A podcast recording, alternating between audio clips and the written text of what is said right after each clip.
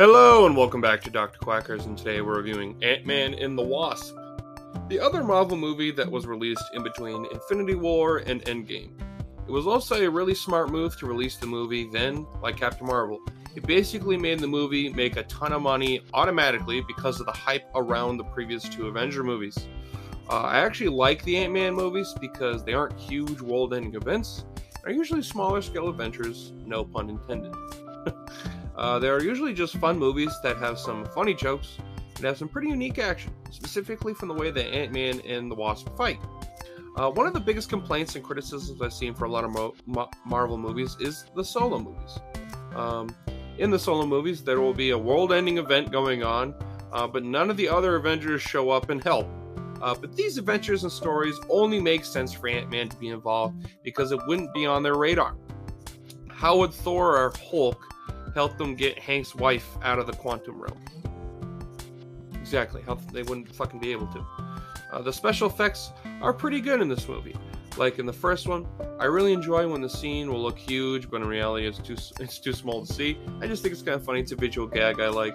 Uh, the action isn't anything crazy, but it's just good enough to be entertaining. The dynamic of the characters what makes this movie stand out from other Marvel movies. They are pretty funny and their humor comes off much more natural than a lot of other Marvel movies with forced comedy. Part of it having to do with having Paul Rudd as the main character, who got his start in comedy. So, there you go. The worst part of this movie is the villain, Ghost. That is usually the weakest part of most Marvel movies. I just don't really give a shit about her character or her motivation.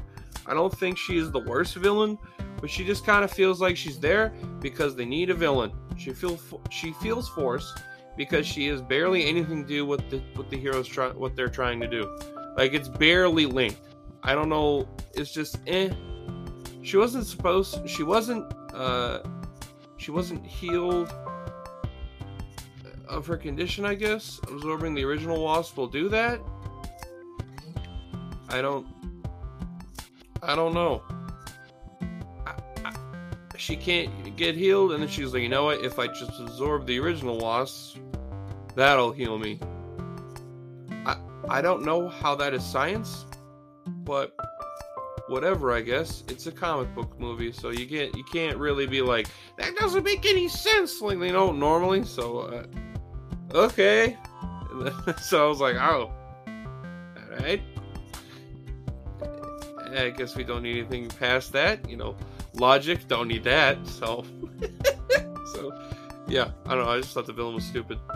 Um, I did like Michelle Pfeiffer as the Wasp.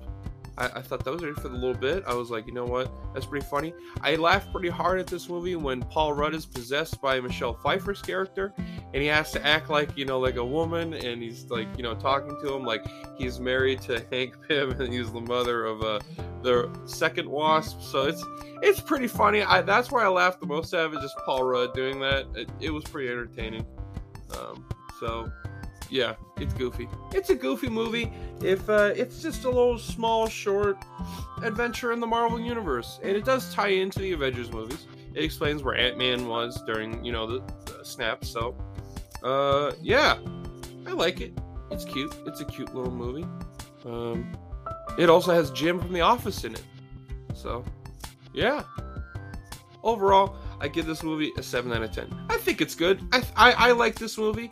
Uh, ironically, so as I've been rewatching all these Marvel movies, I like the Ant Man movies more than some of the other ones. I'm like, damn, I actually kind of like these. These are fun.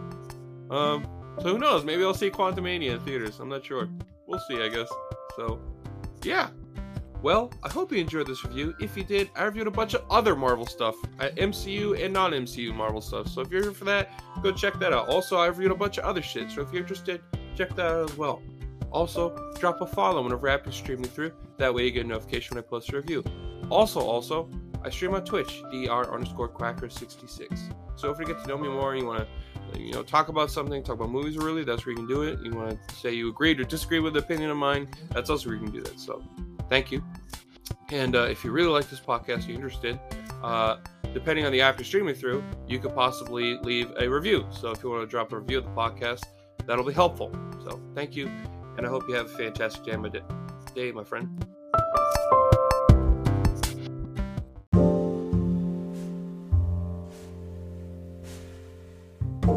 Hello, my loyal followers, and today I would like to talk to you about this new and exciting clothing brand, 1033 Industries. They are a group of former law enforcement and military members that are working towards giving back to the community that they are a part of. They feel they are obligated to help those that aren't given the resources they need. Working with nonprofit organizations like 220 and Disgruntled Vets, they want nothing more than to fulfill whatever the community that they love needs. They don't follow the words of good enough. Due to their strong background and discipline, they strive for excellence in quality goods, having hats, barware, women's and men's clothing, having performance shirts, base shirts, and graphic tees. A great choice for anyone that is proud of what America should stand for and those that have protected and served its people and land. You can find them at www.1033usa.com along with more information about them and their affiliates. They have given me a discount code to give to you all. Use promo code 1033NATION at the checkout for $5 off your order. And that is all caps. Again, 1033NATION at the checkout for $5 off. Thank you, and please support the show's sponsor by using the discount code. It shows them that I sent you, and I greatly appreciate it. And I hope you have a fantastic day.